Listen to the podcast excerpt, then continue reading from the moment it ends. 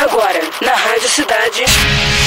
Think Tanks. Produção e apresentação: Victor Luneta. Realização: Potência Group. Think Tanks. Já explicamos como funciona a internet de superfície, com seus grandes buscadores de conteúdo. Caso tenha dúvidas, retorne ao nosso episódio de número 85.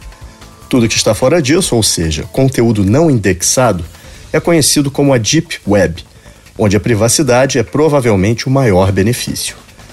Curioso é saber que grande parte do tempo você a usa e talvez nem se dê conta disso. Mas como acessá-la de forma mais ordenada, consciente e aprofundada? Uma das maneiras mais comuns é utilizando a rede e protocolo Tor, acessível baixando e instalando browsers como Firefox e Chrome, equipados com plugins especiais, ou outros já preparados como Brave e Onion. Em seguida, é feita a conexão à rede e então aberto o caminho para navegar em uma das formas mais anônimas possíveis, de preferência utilizando também uma rede VPN, tema do nosso episódio 87. Ao contrário do que muitos pensam, a Deep Web não é necessariamente a Dark Web, que se trata da porção onde se praticam cibercrimes.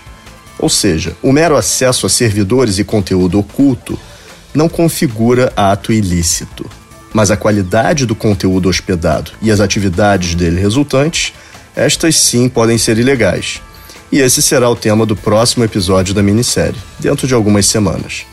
E se você ainda tem alguma dúvida, saiba mais no Insta think.tanks.media e continue ouvindo nosso programa, verificando, afinal, que informação será sempre poder.